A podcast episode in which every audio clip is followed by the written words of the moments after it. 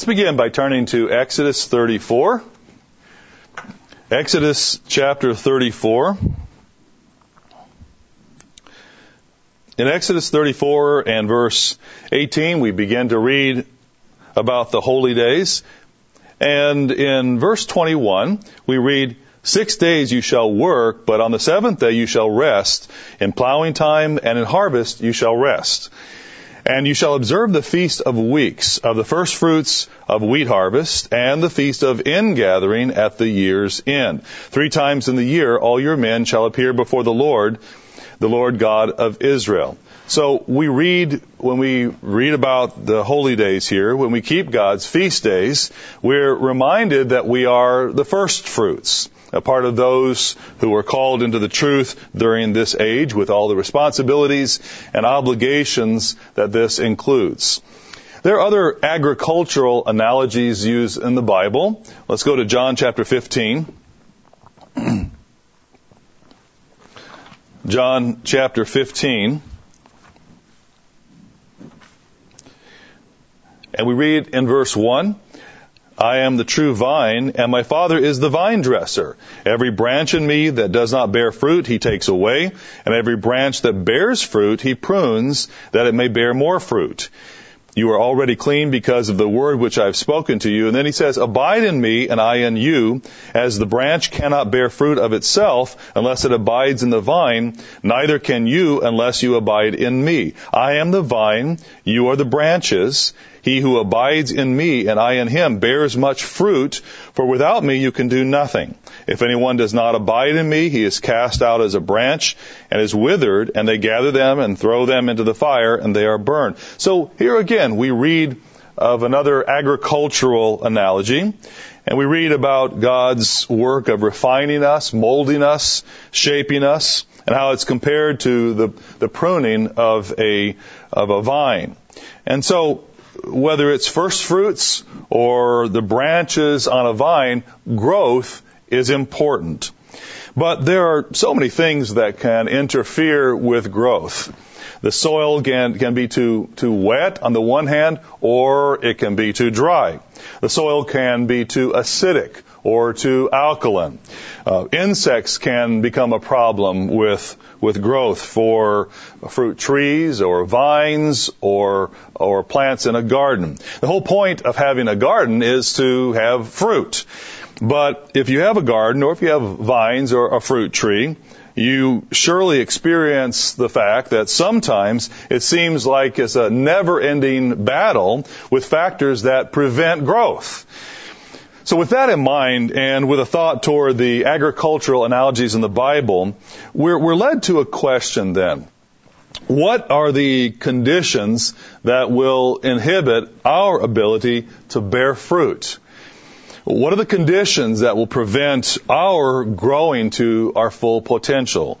What are the conditions that will prevent growth? And that, that's the title of the sermon then, conditions that prevent growth.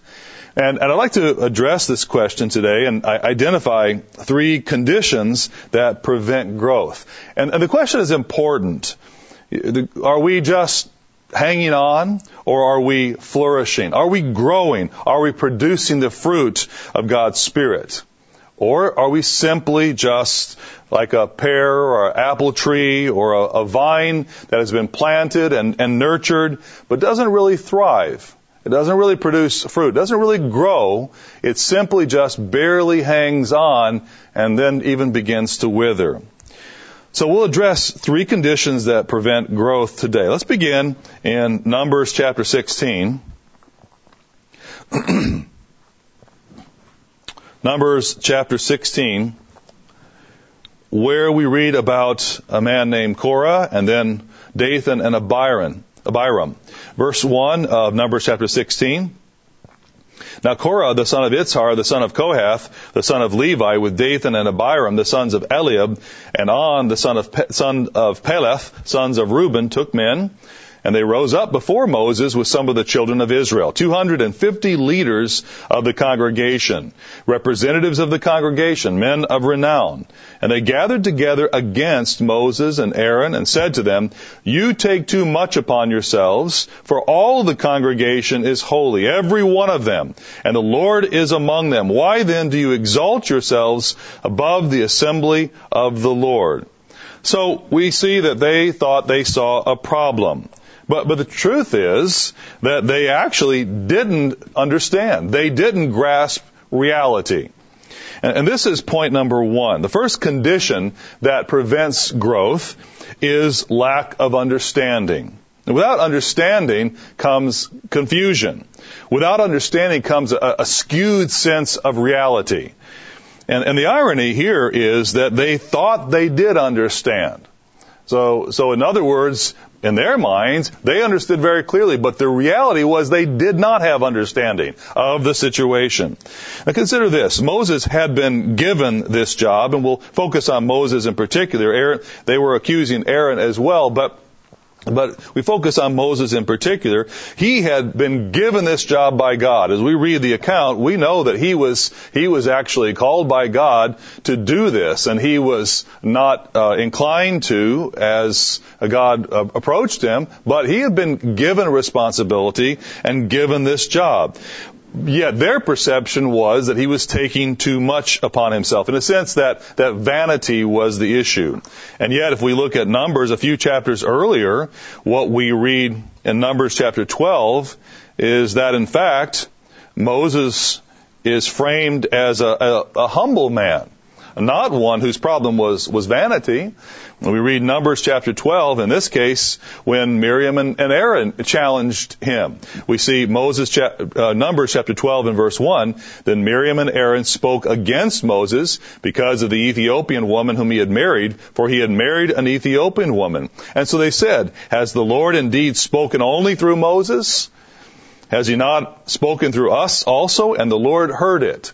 And so we see in this case, in a sense, this was the same problem with Miriam and Aaron, that they lacked understanding.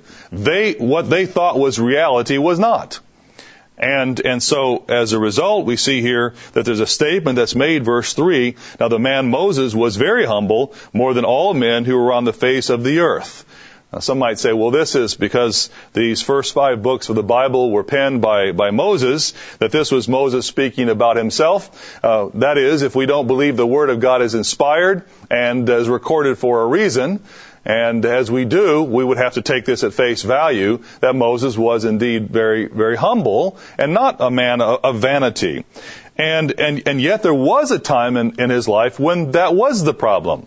And that's the irony here although they identified in their own minds, in their understanding, the problem, whether in this case Miriam and Aaron, or, or later with Korah, Dathan, and Abiram, their their conception, their idea, their their notion was that he was he was vain. It was a matter of vanity, taking too much upon himself. And and, and as I said, the reality is there was a time when that was the case, but not now. I'll, I'll give you an give you a, a, a scripture to go to, Acts chapter seven. Acts chapter 7, where we read here in verse, uh, we'll begin in verse, uh, let's go to verse 17.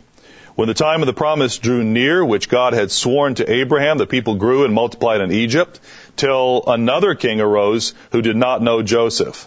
This man dealt treacherously with our people and oppressed our forefathers. Again, this is the, the account here of, of Stephen's uh, speech, and, and he recounts some of the history of their people, and he says, how Pharaoh dealt treacherously, he says in verse 19, with our people and oppressed our forefathers, making them expose their babies so that they might not live. Again, this is Acts 7 verse 20 now. At th- this time, Moses was born and was well pleasing to God, and he was brought up in his father's house for three months. But when he was set out, Pharaoh's daughter took him away and brought him up as her own son.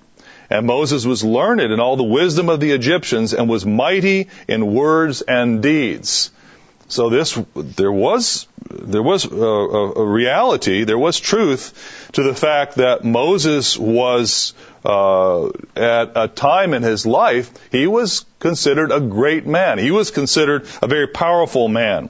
Uh, we read in Josephus of his skill at leading the Egyptian army against the Ethiopians in battle and it's not written in, in the Bible, and so we we have to we read Josephus and we we read what was written about Moses, and uh, and uh, so as to the complete accuracy, we we can we can only uh, conjecture, but that's what uh, Josephus writes about the tradition of, of Moses, is that he was a powerful general, general in the Egyptian army. Uh, we also see from even some recent archaeology over the past few decades that the the uh, the the ruler of Egypt, Hatshepsut was her name, who was presumably the Pharaoh's daughter mentioned in the Bible, and was a a, uh, a princess and then a ruler over Egypt for a period of time. We read, we can see in archaeology now that she had a, a non-royal close confidant, and uh, was he was referred to as a, a chief steward, somebody that held power in her house, but yet was not related to the the Pharaoh uh, line or family. And this person's name is in the now in the histories and in archaeology, uh, Senenmut. And it's, it's interesting to see how even statues exist of this uh, chief steward to Hatshepsut, who is considered very highly and given a, an honor position. Was this uh, Moses that we read about? Um, we don't know for sure. Uh, but uh, certainly it would fit as per Moses being someone that was raised by this uh, daughter of the Pharaoh and uh, ultimately had high standing, standing in the royal house, household. Uh, so, so yes, Moses was a powerful man. He had, you might say, he had the, uh, he had every chance to be vain about his position. And in fact, as we we read on, we see verse 22. I'll read that again. Moses was learned in all the wisdom of the Egyptians and was mighty in words and deeds. Now when he was 40 years old, it came into his heart to visit his brethren, the children of Israel. And seeing one of them suffer wrong, he defended and avenged him who was oppressed and struck down the Egyptian. Now notice what it says in verse 25. For he supposed that his brethren would have understood that God would deliver them by his hand but they did not understand. Well, ironically, God would deliver them by his hand, but not at this time. It took 40 years of humbling to bring Moses to the point where God could use him. At this time, he certainly could be accused of thinking a lot of himself. But when we come to Numbers chapter 16, as Korah, Dathan, and Abiram are challenging him, no, this was not a, a man of, of, vanity. This was not a proud man. This was a man who had been humbled by four decades. And, uh, and so their understanding of of the situation, their understanding of him was not accurate. So let's go back and read what happened here in Numbers chapter 16. We're not going to read the whole chapter, but as the account is written, we read that they had a, a bit of a showdown here, where Moses said, we'll, we'll read here in verse, um, We'll continue in verse 4 of number 16. When Moses heard it, he fell on his face, and he spoke to Korah and all his company, saying, Tomorrow morning the Lord will show who is his and who is holy, and will cause him to come near to him. That one whom he chooses, he will cause to come near to him. So we'll put it in God's hands. And then you read across the page in verse 28. In verse 28, Let's back up to verse 23. So the Lord spoke to Moses saying, speak to the congregation saying, get away from the tents of Korah, Dathan, and Abiram. And then Moses rose and went to Dathan and Abiram and the elders of Israel followed him. And he spoke to the congregation saying, depart now from the tents of these wicked men. Touch nothing of theirs lest you be consumed in all their sins. So they got away from around the tents of Korah, Dathan, and Abiram, and Dathan and Abiram came out and stood at the door of their tents with their wives, their sons, and their little children. And Moses said, By this you shall know that the Lord has sent me to do all these works, for I have not done them of my own will. I haven't brought, I haven't uh, uh, taken this honor and this responsibility and and and this obligation upon myself. Verse 29, if these men die naturally like all men, or if they are visited by the common fate of all men, then the Lord has not sent me. But if the Lord creates a new thing and the earth opens its mouth and swallows them up with all that belongs to them, and they go down alive into the pit, then you will understand that these men have rejected the Lord. Well, you know what happened. That's exactly what did happen that the earth, it, earth opened up, the ground split apart under them. Verse 32, and the earth opened its mouth and swallowed them up with their households and all the men with Korah and with all their goods. So they thought they saw the problem and the solution. But in reality, they did not understand. So this lack of understanding regarding Moses' motivation, his attitude, this lack of understanding impacted their ability to grow, their ability to, to actually, actually exercise their part in God's plan for them. You see, their ability to grow and be part of His kingdom in the in the, the promised land of his new nation that God was was beginning to build through Israel it was sabotage because of their lack of understanding. They heard the promises of what the future held in the land of Palestine, and yet they would not be part of it. It's such a simple concept, really, but it's a, it's a critical ingredient for our growth, our continued growth, our success in God's plan. We cannot grow in character and in even responsibility and opportunity. We cannot grow unless we grow in understanding. We cannot grow closer to God unless we grow in understanding. And, and if we lack understanding, we undermine our, or sabotage our growth as well. Acts chapter 2, Acts chapter 2, when God began to call people here, we see that understanding was a critical part of his calling. And, and we see it in two parts, because as we begin Acts chapter 2, we read of the day of Pentecost and how God's Spirit filled the room, filled these, these, these individuals, and we see verse 4, they were all filled with the Holy Spirit and began to speak with other tongues as the Spirit gave them utterance. And I think it's an interesting, uh, it's an interesting pairing here. It's an interesting parallel because on the one hand, verses 5 through 12 and 13, they they actually show us and, and uh, they give us the account of all these individuals from different places Parthia, uh, Media, uh, Elam, uh, Mesopotamia, Judea, Cappadocia, Pontus, Asia, Phrygia, Pamphylia, Egypt, and Libya. They, we have all these people from all these different lands who were given what? They were given understanding physical understanding so that the sound waves that were being transmitted by Peter as he was speaking was, was understood, those sound waves were understood by these individuals. So it was a physical understanding that, that actually was the first part of what happened. But that was only part of it because on the parallel to that was a spiritual understanding. And it was only with that spiritual understanding that they were able to then be, be become, start their, their journey to draw closer to God. We see, well, let's, let's read it. We see here verse 14. Peter, standing up with the eleven, raised his voice and said to them, Men of Judea and all who dwell in Jerusalem, let's, let this be known to you and heed my words. For these are not drunk as you suppose, since it is only the third hour of the day. Now we come down to verse 22 and 23, and we get to the core of the matter here. And remember, many of these individuals would have been in Jerusalem at the time that Jesus Christ was crucified. And potentially many of these individuals would have put their, their hand to his death. They would have shouted, crucify him, crucify him.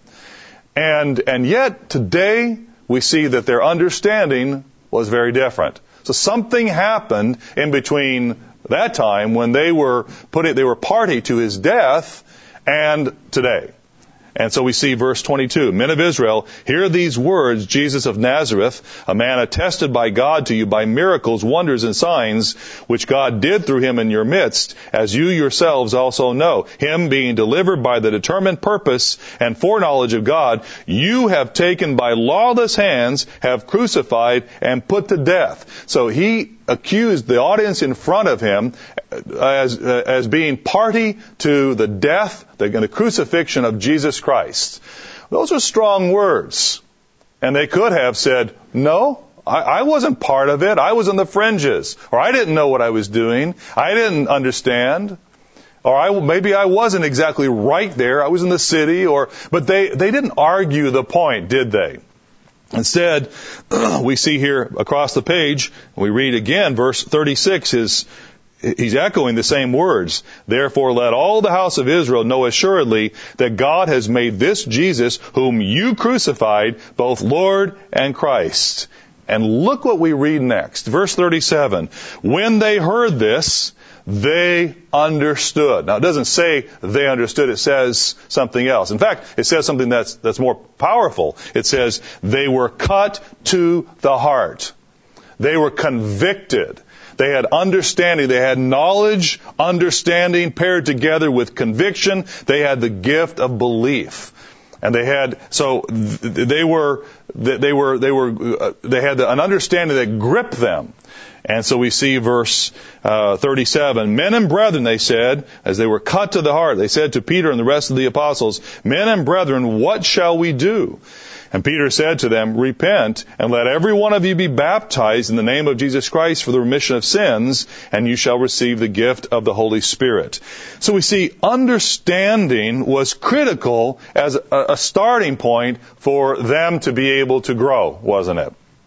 Understanding had physical understanding, they had to be able to grasp the, the, words, but they also had to be able to spiritually grasp reality. What, what reality was. And as God was calling them, giving them the gift of belief, of conviction, they responded by seeking more understanding. Because they said, men and brethren, what do we do? They wanted more understanding. You know, in the same part of the Bible, a few chapters later in chapter 8, here of, of Acts, we see an example that I think drives the lesson home. We see Simon Magus, who had knowledge but not understanding. And, and he was not seeking understanding. Instead, he was seeking, we read, power. He was seeking power. So we see verse uh, verse uh, 16 and 17, we read about how the Holy Spirit had not been uh, uh, poured out upon these individuals who had been baptized, but yet we see Peter and John came down and they laid hands on them and prayed for them that they might receive the Holy Spirit. They, verse 16, they had only been baptized in the name of the Lord Jesus. They laid hands on them, verse 17, and they received the Holy Spirit. And when Simon saw that through the laying on of the apostles' hands, the Holy Spirit was given, he offered them money. So he, he saw something, but he didn't have understanding. And as we read throughout the rest of the account, Peter rebuked him and said, Your money perish with you because you thought that the gift of God could be purchased with money. You had a wrong understanding of, of reality, of what's happening, of what's happening here. So his lack of understanding, his lack of, of comprehension allowed him to focus on the wrong thing. Hebrews chapter 4, Hebrews chapter 4,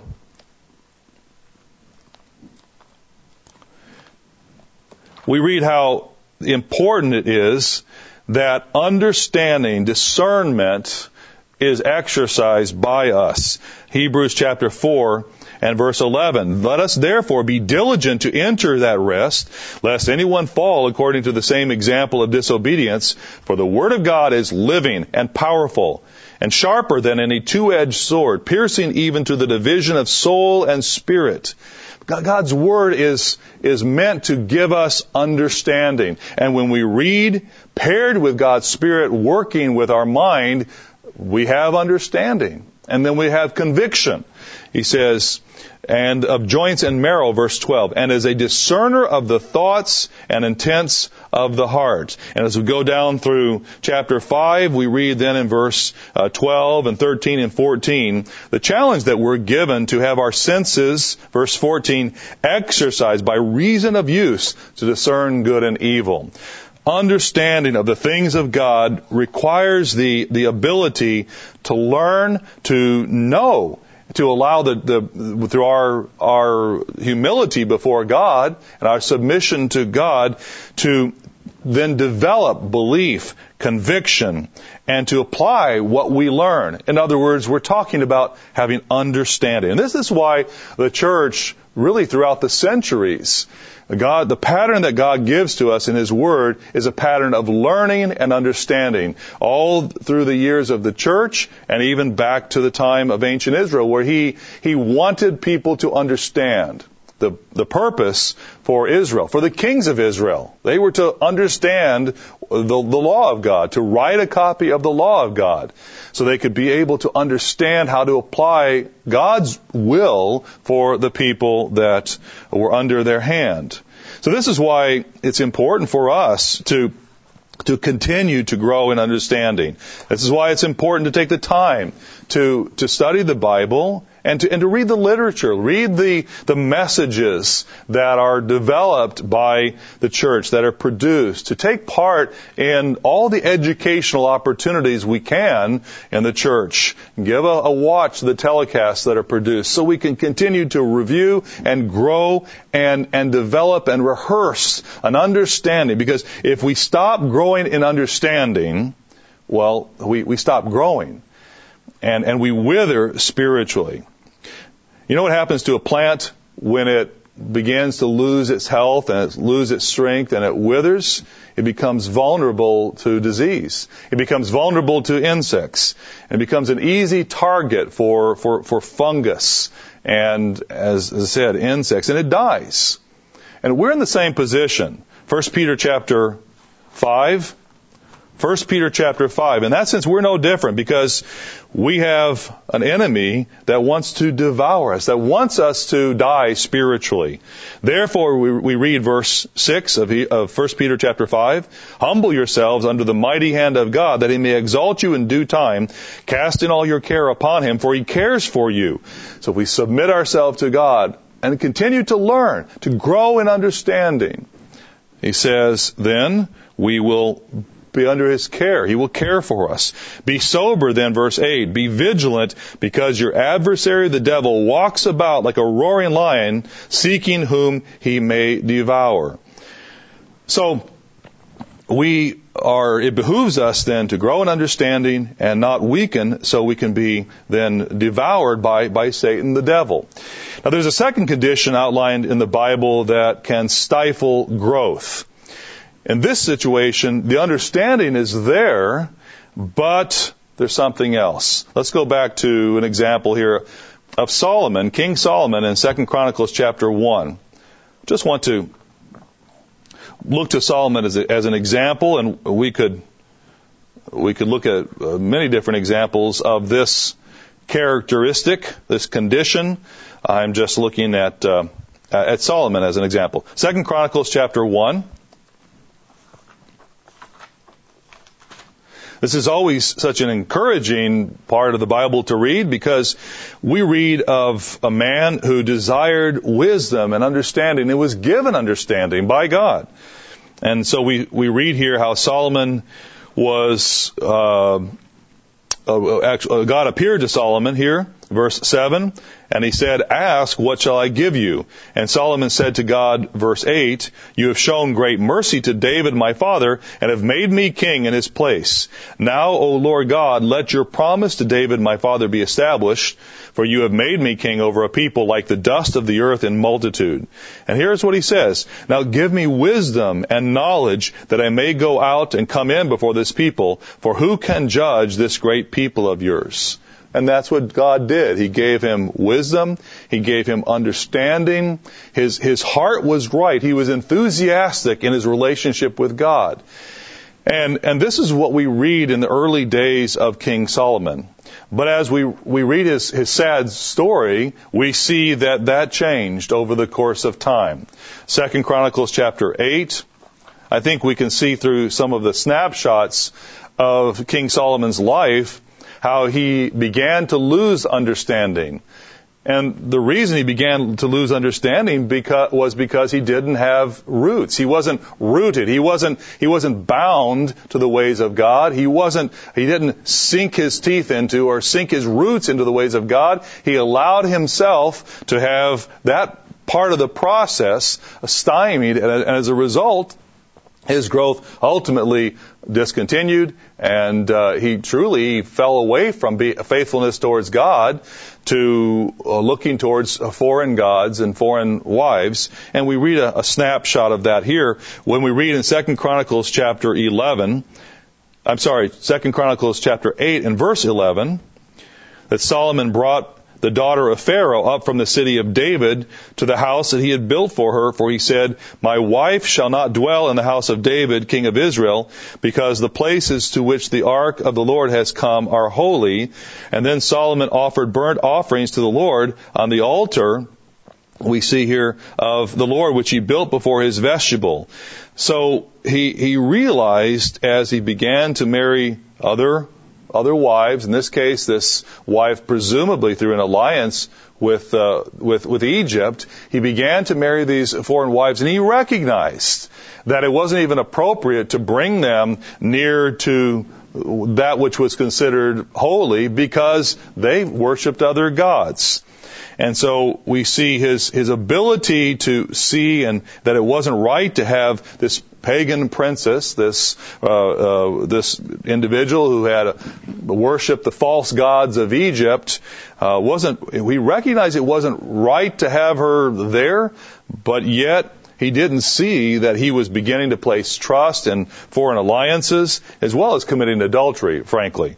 We go to Second Chronicles, well, let's go to First Kings because then it, it takes us to the end of the story. First Kings chapter 11. And we read verse 1. But King Solomon loved many foreign women, as well as the daughter of Pharaoh, women of the Moabites, Ammonites, Edomites, Sidonians, and Hittites, from the nations of whom the Lord had said to the children of Israel. So here's the understanding. At, the beginning of his days, he was given understanding, but he didn't, he didn't place roots. He didn't sink roots so that he would remain faithful and he would remain locked into the ways of God. Because God's word very specifically said, don't do what he did. And so it says, verse, verse 2, from the nations of whom the Lord had said to the children of Israel, you shall not intermarry with them, nor they with you. Surely they will turn away your hearts after their gods. God, so often, He gives us instructions, but then He gives us the reason why. Those instructions are important. And in this case, He said, look, if you do this, here's what will happen. And indeed, as always, that's what happened. And Solomon's heart turned away from God. So he had the understanding again, but he didn't sink roots. He didn't sink roots. He was very excited about God's way, about God's involvement in his life, but something happened along the way and he didn't endure. Roots are, are very important. You know, if you've ever planted uh, plants yourself, maybe you planted a, a tree you know, now not talking about a seed, but a, but a, some type of a plant, a vine that has some roots to it. You know that you have to actually, um, especially if it's a cutting, you have to apply rooting hormone to try to encourage that plant to to, to grow, to to sink roots. Because if it doesn't, it's it's not going to last. I think it's interesting. You can actually uh, buy maybe you go to Home Depot or Lowe's or a garden center, and you can buy a beautiful looking tree that may be five or six feet tall with a, a nice ball of roots, and you can put it in the ground. And it actually, it will, will actually look very nice for a period of time. Um, you cannot help help it to uh, to actually have those roots be able to spread in the ground by the way you plant it, and yet it will still look good for it can even look good for a year or, or, or more. But ultimately, unless you prepare the soil and unless you, you set up the plant, you take off the, the burlap that's around the ball, for example, and, and uh, help to loosen the ground and help to provide fertilizer and help to water it in such a way that the roots go deep into the ground, at some point, if you don't do anything to help it to establish roots, or if you don't, for example, help a cutting uh, of a plant that you want to you want to start, if you don't well, use a rooting hormone of some type, so it helps to to to engender roots. If you don't do things to help to establish roots, it will not grow. It's eventually, eventually, it will it will not grow and it will will die. So we have a, a very important principle in, in that regard that roots not only understanding, but roots are important. If the ground is rocky, the plant will wither and die. If it can't reach into the soil and give and, and get nutrients from the soil. You find that even out out west here in the United States where we have very rocky areas and you see a tree growing up on a cliff. That tree is looking for, for soil that it can actually put its little fingers into to, to get some nutrition because it's not going to get it from the rocks. Unless it can be able to find that soil in a crevice or in a crack, it won't be able to survive. Grass does the same thing, doesn't it? If you have a sidewalk and and uh, and the little cracks, the the dirt begins to build up, the soil begins to accumulate. What happens? Well, then you can have a little grass or weeds that will then sink their uh, themselves and their roots into that little crack, and they'll begin to grow because they have established roots very it's it's an obvious issue, but it's so critical and so important, not just for King Solomon, but for us, isn't it? If we do not establish strong roots that are, that sink deep into the Word of God, into his, into his mind, into the understanding of his mind, and so we solidify ourselves that we're tied into, we're locked into it, then we will wither and die. Ezekiel chapter 36. I mean, this was, this was Israel's problem, wasn't it? Ezekiel chapter 36.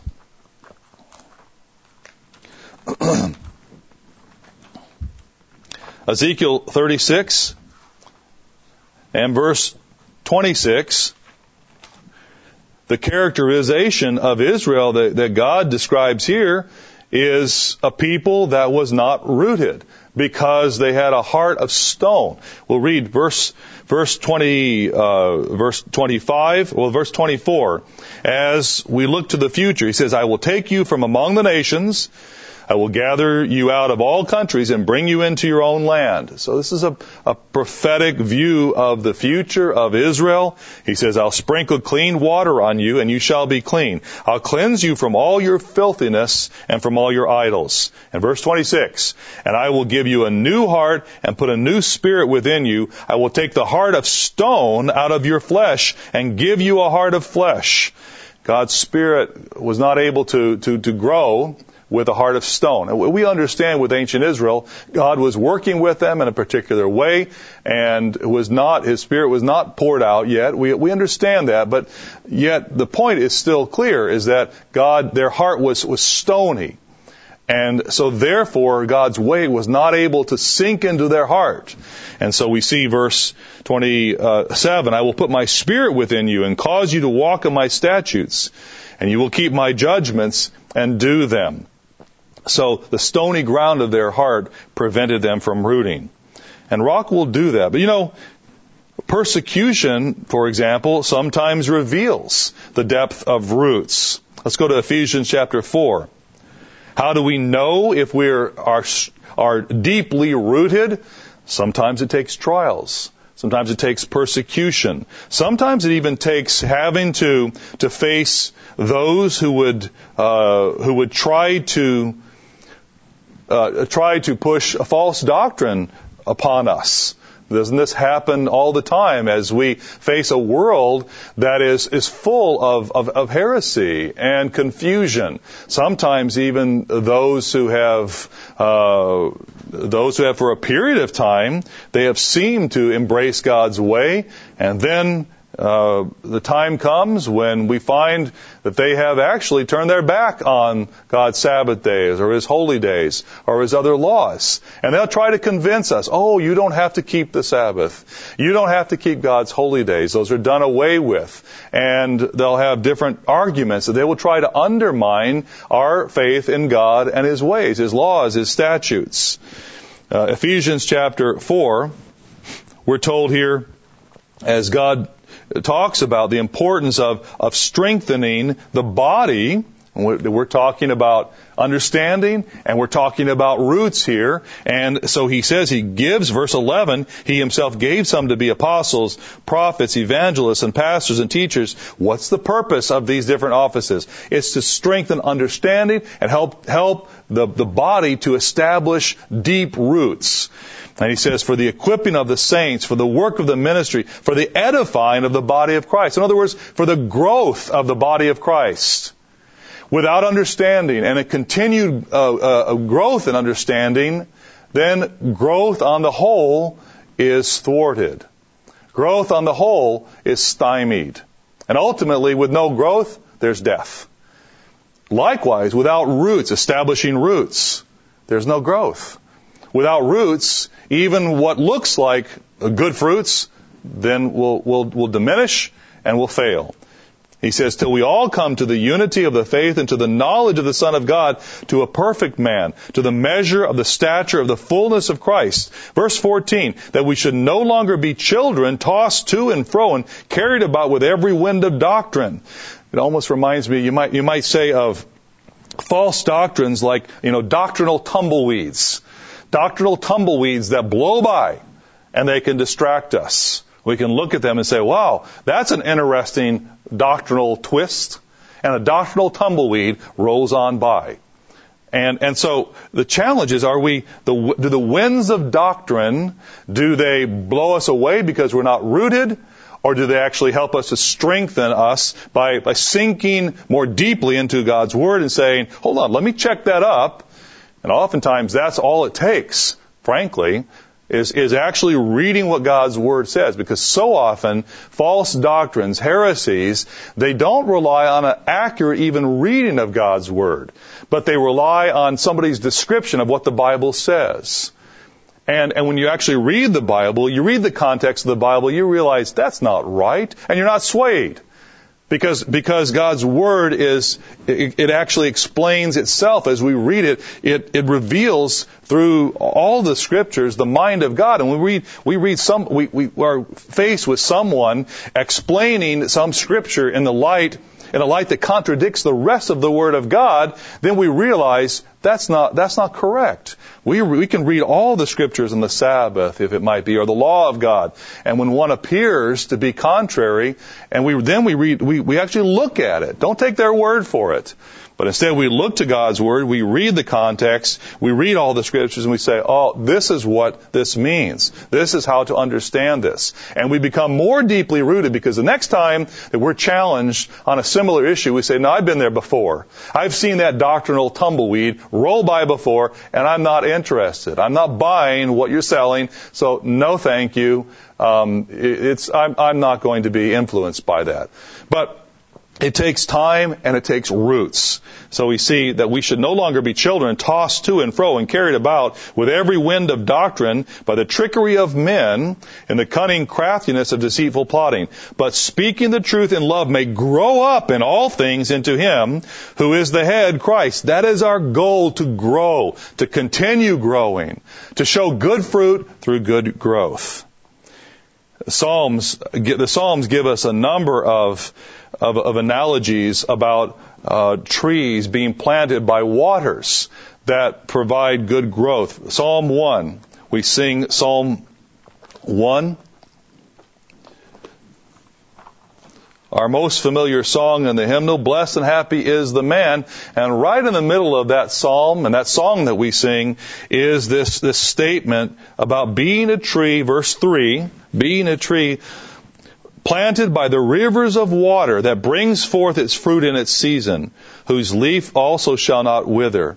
So, so it's able to sink its roots down into the riverbed and and be able to to have deep, strong roots that tap in to that that that wet ground. Even during times when the river is low, when the river is is not even in some parts of the Middle East not flowing at, all. There's there's there's water, there's moisture underneath the, in that riverbed, underneath the river, underneath the soil that that tree that tree can be able to to use to to to grow. So sometimes distress or even challenges persecution, uh, false doctrine that gets thrown at us, or, or different types of trials, they can help us to establish deeper roots, and they can likewise help us to grow.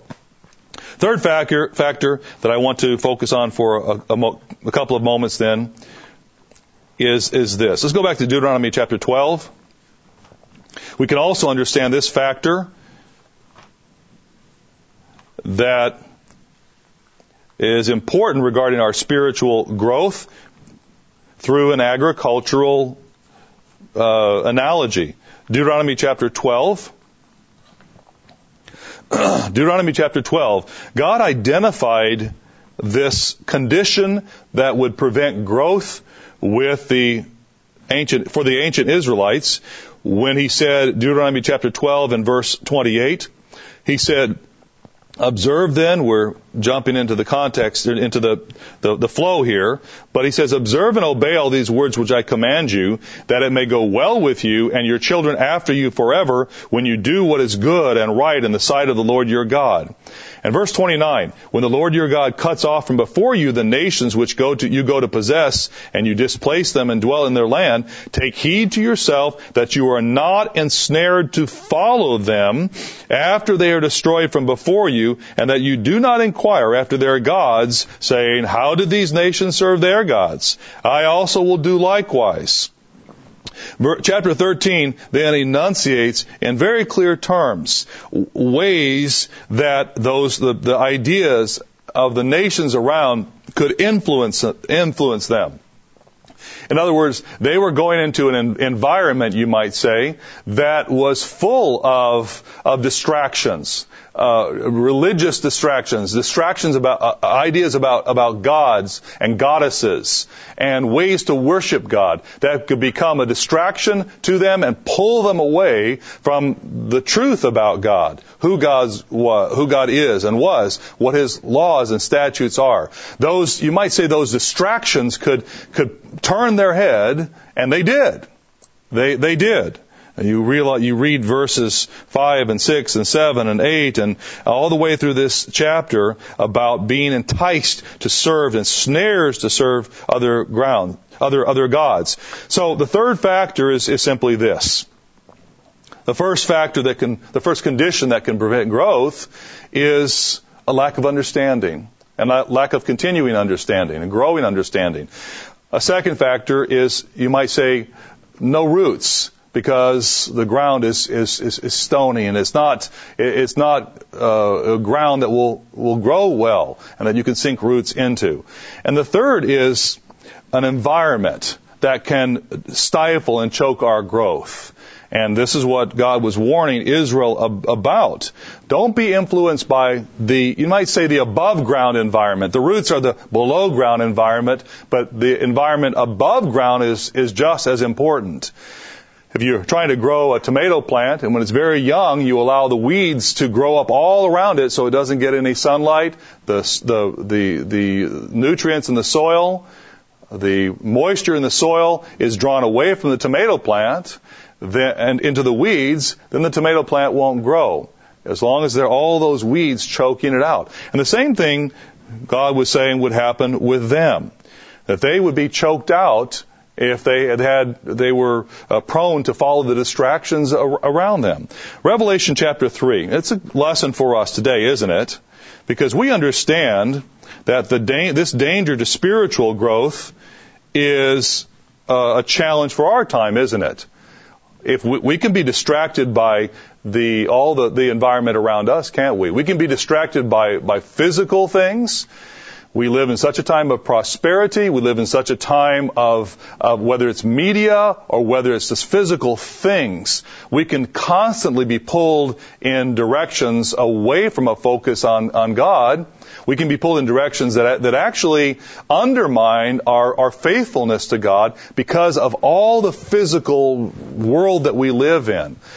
We can but we can also be distracted by, as I was mentioning before, even by false doctrine, by doctrines that float around, distract our attention, say, well, that's interesting, that's a new thing, I haven't heard that before, and we can be distracted by, by, by heresies and false doctrines, away from the truth that was revealed, and uh, it's clear in God's scriptures. And and the thing is that that this danger is is actually connected to our time through the scriptures prophetically. We, we, this is what we read in Revelation chapter three when we read about the last era of the of the church of God. We read verse 14 of Revelation chapter 3, and to the angel of the church of the Laodiceans write, These things says the Amen, the faithful and true witness, the beginning of the creation of God. I know your works, that you are neither cold nor hot, I could wish you were cold or hot. So then, because you are lukewarm and neither cold nor hot, I will vomit you out of my mouth. Because you say, now, so what is it talking about here? He's saying the last era of the church of God. We recognize we want to be dedicated to God's work. We want to walk through open doors. We want to have brotherly love for, towards each other. we want to have all those attributes of the Philadelphian era, but a warning is given about our time. And we have to take that warning to heart if we are to be wise. And the warning applies directly to the distractions and confusion and misunderstanding of where we are. What's the reality that we're dealing with? From God's perspective, the reality of the last era of, of God's church is this. He says, I am rich, you say. The impression of the one who is being warned is that they are rich, wealthy, have need of nothing, everything's good, I'm okay, everything, I I'm not, in other words, this, this mindset would not see the need to grow would not see the need to, to, to actually sink deeper roots because the idea is my roots are good. My understanding is good. I, I'm okay. And so he says, you, uh, I am rich, I've become wealthy, and have need of nothing, and do not know. Oh, what are we talking about here? We're talking about, again, a, a misunderstanding, a lack of understanding about reality that has to do with the first condition that prevents growth. But in this third condition, there's there's a, a stifling that is going on of, of uh, so that there's not a, a, true understanding of, and there's really not a, a, a growth of of even the person's uh, spiritual uh, uh, insight here, because it says um, again, I keep coming back to the verse 17. You say, "I am rich, I have become wealthy, have need of nothing, and do not know that you are wretched, miserable, poor, blind, and naked." So he says, "I counsel you to buy from me gold refined in the fire, that you may be rich." see what you what you need. You need gold. You need that golden character that is developed over time with a focus on God and a humility that there is that there is a need that you may be rich in white garments that you may be clothed that the shame of your nakedness may not be revealed and anoint your eyes with eye salve that you may see. As many as I love I rebuke and chasten therefore be zealous and repent so does that get our attention? Does that does that worry us? Does that concern us that we are not ta- that we, whether we are taking this warning to heart? It should. It, it should. You know, we can be deceived into thinking that we are okay and that we can establish our independence uh, because we we know the things of God and therefore we can be easily uh, we can easily come to the conclusion that everything is okay when we may be being uh, choked out by our growth may be choked by the distractions and the you might say the, the thorns around us. And as a result we don't bear good fruit anymore. Galatians chapter 5 gives us the fruit of god's spirit and we have to ask, are we bearing the fruit of God's Spirit? Galatians chapter 5. We'll just read that briefly here. Galatians chapter 5. And verse, uh, begin in verse uh, 22. But the fruit of the Spirit is love, joy, peace, long suffering, kindness, goodness, faithfulness, gentleness, and self control. Against such is, there is no law we ask ourselves, are we bearing these good fruits? If we are not, and we, we answer the question honestly, and we say, well, you know what? Maybe in this fruit I'm, I'm not so prolific. Maybe in that fruit, the fruit is pretty small. It's pretty measly. What's happening? Our, our growth is being thwarted, isn't it? We're, so, there's a condition in which we exist where our growth is not, is, is not happening. Instead, we're withering. And so we have to then step back and say, why? Are we falling prey to conditions that prevent growth? Let's go to Matthew chapter 13. And let's, let's pull this all together. Matthew chapter 13 gives us a parable. Christ gives a parable. And as we read the parable, I hope you can see that I didn't pull these three conditions out of thin air. They're conditions that, that actually are given to us by Christ through this parable. And they are conditions that prevent growth. Let's read the parable. He says, verse 4, he spoke many things, verse 3, to them in parables. This is Matthew 13. He spoke many things to them in parables, saying, Behold, a sower went out to sow, and as he sowed, some seed fell by the wayside, and the birds came and devoured them. Okay? Some fell on stony places where they did not have much earth, and they immediately sprang up because they had no depth of earth, but when the sun was up, they were scorched. And because they had no root, they withered away. And some fell among thorns, and the thorns sprang up and choked them. But others fell on good ground and yielded a crop, some a hundredfold, some sixty, and some thirty. He who has ears to hear, let him hear. Now we read the explanation of it across the page. And we read verse 18 then. Therefore, he says to his disciples, therefore he says, hear the parable of the sower as he begins to as he begins to explain. When anyone hears the word of the kingdom and does not understand it, then the wicked one comes and snatches away what was sown in his heart. This is he who receives seed by the wayside. Now, sometimes as we read this parable, we can actually very quickly put ourselves in the spot of the number four position. And we can say, well, I'm on good ground here. I'm, look, I'm doing what I should be doing. I'm going to church. Um, I believe in God's Sabbath day, His holy days. I tithe. Um, I'm a pretty good person. I think I'm doing everything okay. So we don't even we don't even uh, apply. We don't even think about the first three areas because we think we're past it.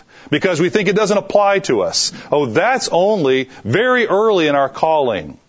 And we, we, we simply put that, the category here of the, of the, this first uh, part of the analogy, the parable, I should say, we put it away from us and we don't learn from it because we think it doesn't apply. Instead of drawing the principle and saying, hmm, uh, first of all, when someone hears the word and is and, and receives it with joy, what is the pro- how long is that how long does that joy uh, go on? It, does that is it defined here as a week, two weeks, a year, two years? It's not defined, is it? The main issue here is that there's understanding, and without understanding, at some point, and, and likely it's it's not too too long, but we don't know. There's no time frame specifically put on this, but at some point, this one, look at it again, verse 19. Someone who hears the word of the kingdom, what's the problem? They do not understand it. So when God works with somebody, He gives them understanding, yes, but at some point we see those who fall away, what happens? They lose understanding. Understanding, in other words, having understanding is, is key to us. Even if we are in category four, which we hope we are on the good ground, we still need to recognize the importance of understanding and growing in understanding. Continuing to grow in understanding. If we do not, in essence, what happens is we put ourselves into that category of those who, without having understanding and growing understanding, really God's word never really it, it, it never really uh, took root and never really prospered with them. So I hope you understand what I'm talking about here. We're, we're drawing understanding from the par- from this parable that that that we can use for our own benefit to warn us against withering and dying as happened with these these different categories. Let's go to the second category. He says, verse 20, but he who received the seed on stony places, this is he who uh, hears the word and immediately receives it with joy. I'm sorry, inadvertently uh, referred to that a moment ago in, in, in conjunction with the, the first one, but uh, very clearly, the first category is has to do with understanding and the wicked one coming and snatching away what was sown in his heart. This is he who receives seed by the wayside. So uh, I've talked about that. Let's go to the second one then, verse 20. He who received the seed on stony places, this is he who hears the word, immediately receives it with joy, yet he has no root in himself, but endures only for a while. What is the while? again, is that a week? Is that one month? Is that one year? Or is that five years? Is that ten years? It just says a while. So we can only, only for our own benefit, we can only take the principle and say, wow, how would this apply to us? Am I rooted in God's way? In God's eyes, uh, time is very different than ours. When we're young, a little while. When we're, when we're a child, a little while is 15 minutes. But when we're older, when we're 55, 60, 65, a while could be a year. And so, uh, point being, we have to, we have to establish roots. It says this category endures only for a while. For when tribulation or persecution arises because of the word, immediately he stumbles.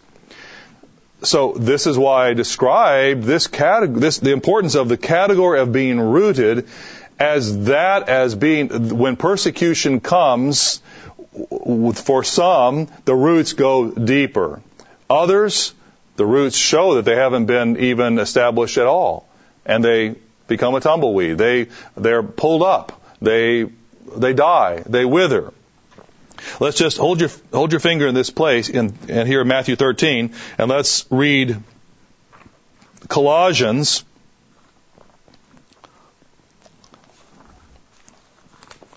Colossians chapter 1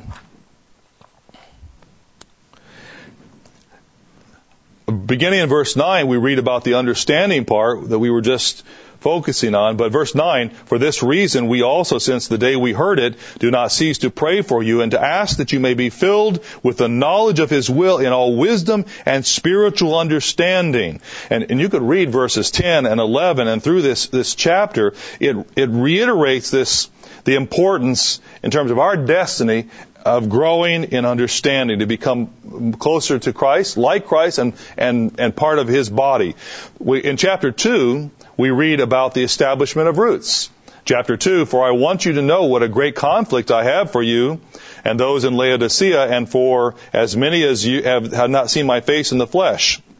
He says, verse 2, that their hearts may be encouraged, being knit together in love, and attaining to all riches of the full assurance of understanding, to the knowledge of the mystery of God, both of the Father and of Christ, in whom are hidden all the treasures of wisdom and knowledge.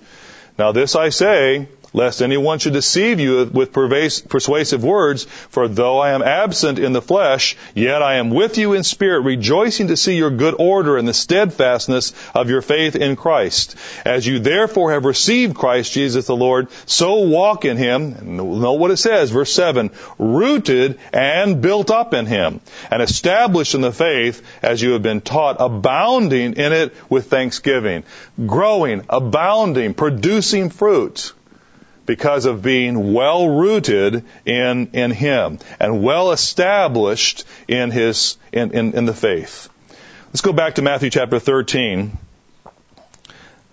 Matthew 13, and, and then we continue. Verse 22. Now he who receives seed among the thorns is he who hears the word, and the cares of this world and the deceitfulness of riches choke the word, and he becomes unfruitful. So at, apparently, for a period of time, he is fruitful. Because you can only become unfruitful if you are fruitful, right? So again, we're talking about a period of time. And in terms of God's calling and working with people and then seeing some who, who actually answer and, and then are, are, are, are chosen and are faithful to that calling, we see that there are uh, we, we see that there are different different individuals and how they how they react over a period of time. But for our purposes specifically today, I just want to challenge all of us to think about the lesson we can specifically learn from this category, which is the, the challenge of dealing with distractions, whether they be physical, or we certainly can apply it to the spiritual as well. Are we going to do we put ourselves into this category by be becoming unfruitful because of, of having our fruits and our growth being choked out from the distractions around us, whether physical or whether whether spiritual. This is our this is our challenge. Back to Colossians chapter two, if you want to just hold your finger again, Matthew 13, and we'll we will go back one more time to Colossians chapter 2 because this very theme is picked up back where we were in Colossians 2. Colossians chapter 2, we read to verse 7. Let's read verse 8. So he says, Beware lest anyone cheat you through philosophy and empty deceit. What is he talking about? He's talking about getting distracted by heresy, by deception. So he says, according to the tradition of men, according to the basic principles of the world, and not according to Christ. For in him dwells all the fullness of the Godhead bodily, and you are complete in him, who is the head of all principality and power. We don't need to go after heresy. We don't need all the distractions of this world. We we need to do what we can. And a constant battle is to simplify our lives so we're not caught up in the distractions of the world around us. It's a constant challenge. It's a constant battle. But that is our our position that's our responsibility that's what we need to do so we can be able to to become focused not be distracted both by the physical things of the world or even the, the spiritual confusion that exists in our, our world. Back to Matthew chapter 13 where we'll then wind it up. We see instead, we see those who receive uh, those people who are characterized by this part of the parable is what we want. This is our goal. He says, verse 23, He who receives seed on the good ground is he who hears the word and understands it. Talked about that again and again. It says, understands it, who indeed bears fruit and produces some 100 fold, some 60, and some 30. So we can have confidence that God knows what He's doing and that He has planted us on good and nourishing ground if we will do our, our part. And if we will look to Him, if we will uh, do our part, ask Him, help us become more rooted in His Word. Seek understanding. Be like a, a, a, Solomon in a spiritual way that we want to understand God's way, His Word, how it applies to us, and what we should do on a daily basis. Ask Him to inspire us in, in how to apply God's Word to our lives to our, our teaching our children, to the example that we provide to those around us, and be rooted and be, be not be able to be to be swayed because we're so well rooted in God's Word that we can be able to withstand the storms of false doctrine or trials or persecution. Let's go to Luke chapter 8, and I, I want to conclude in Luke chapter 8. It's the same parable, but there's a specific way that Luke uh, refers to the end of the parable. and I want to conclude with, with this. Luke chapter 8, we read here in the explanation that is recorded in Luke of the same different categories. And I would say the same different challenges and reminders for us. But he says, verse 14, the ones who fell among the thorns are those who, when they have heard, go out and are choked with cares and riches and pleasures of life and bring no fruit to maturity. And, and here's what we would want to be our, our epithet, you might say. Verse 15. But the ones that fell on the good ground are those who having heard the word with a noble and good heart, a heart that is, is, is honorable and wholehearted in seeking God's way and God's word, submitting ourselves to Him, and with integrity and with, with a, a, zealous heart, seeking God's way. He says, those with a noble and good heart, keep it and bear fruit with patience.